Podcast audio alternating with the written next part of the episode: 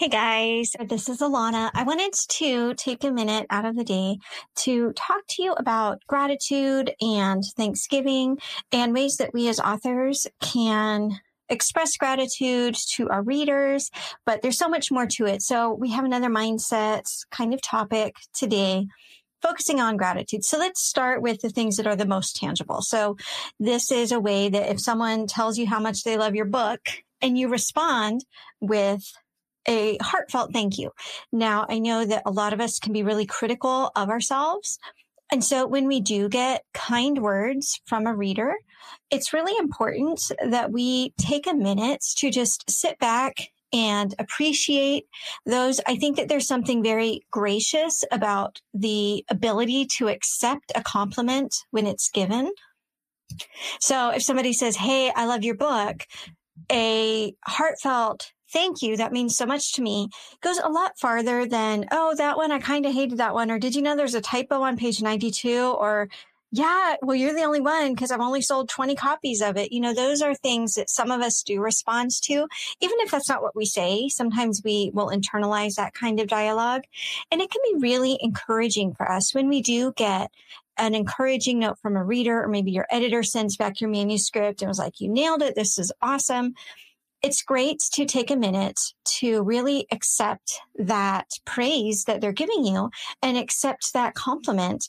And that's something that can turn into fuel for your creativity later, something that you can look back on when you are struggling with self-doubts and things like that. I know a lot of authors will keep a folder of just their positive emails or some of their favorite reviews from bloggers or things like that, so that they have something to look at when they do feel discouraged.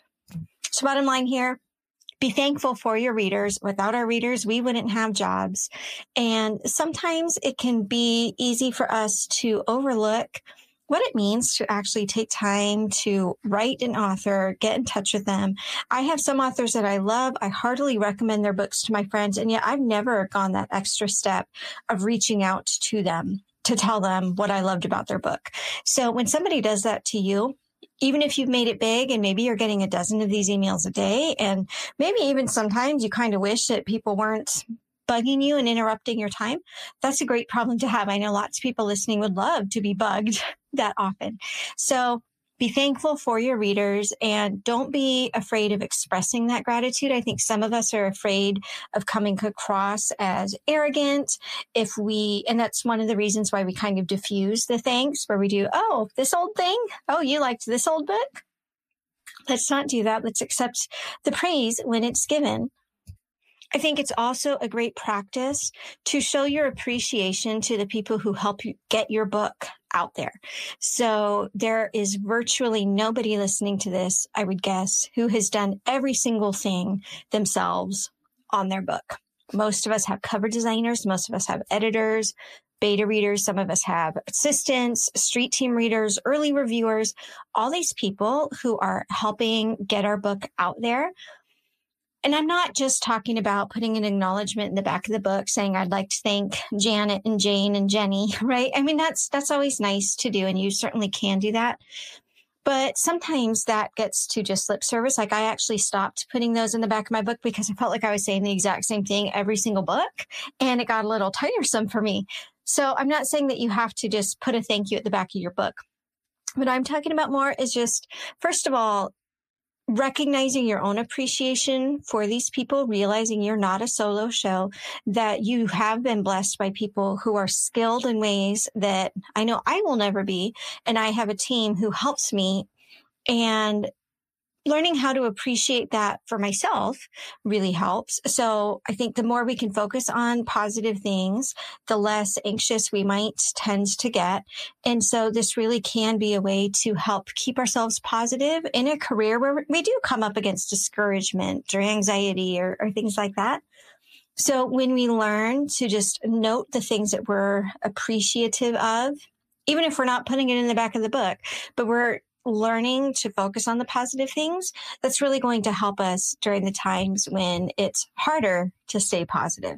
And so what this would look like is for example, I've got a, like a prayer routine that I'll go through when I finish a first draft, and I will, it's kind of a way for me to reflect on the first draft and make plans for what needs to be edited and just kind of check in with myself and my creativity. And one of the things I go through in this is I have a space in my journal where I list out the people that I'm thankful for who either have helped the book get to the place where it is or who I know are going to be involved in that process. Another thing that you can learn to start kind of noting your appreciation for are the things that have inspired you creatively, because none of us are writing books in a vacuum, and we're all getting ideas from all kinds of different places, whether that's T V shows or conversations with friends or a snippet of a strange story you hear on the radio. All of these turn into creative fuel.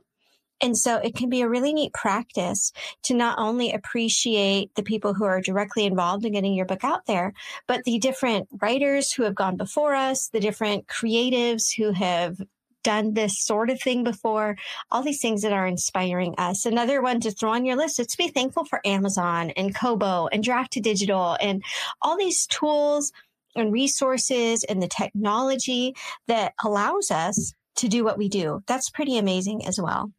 And so the more you can start to focus on all of the people and the technology and the tools that are involved in helping you get a book out into the open and out to your readers, I feel like it can really help shift your mindset from maybe a frantic mindset of, oh, I just, I got to get this pre-order up. I'm late. I'm behind schedule. This is never going to get done on time. I'm so busy.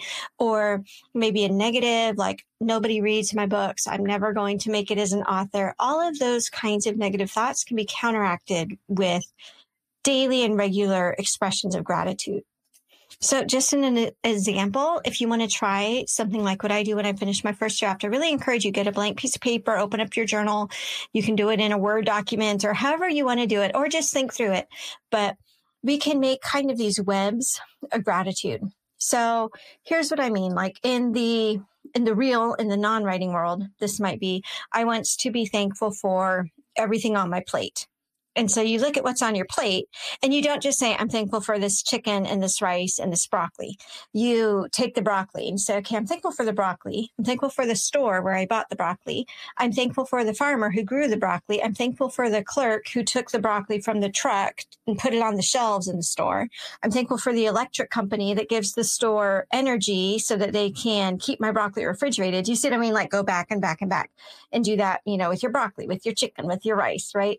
That's how this could look in a non-writing setting. So in the writing setting, maybe it looks like this. You get that finished book in your hand and you take like literally, you can just do this in two or three minutes. Just do an entire brain dump of every single person, place, thing that has been involved in the creation of this book and see how far back you can go. So let's start with the physical print book that you've got in your hands. Okay. I'm thankful for my cover designer. I'm thankful for the internet that allows me to get in touch with my cover designer. I'm thankful for my PayPal account from which I can pay my cover designer. I'm thankful for the readers who buy my book so that I have money to put into my PayPal account. Do you see how you can go farther and farther back? And then you can do this with, you know, the, the story idea. I'm thankful that I got this story out.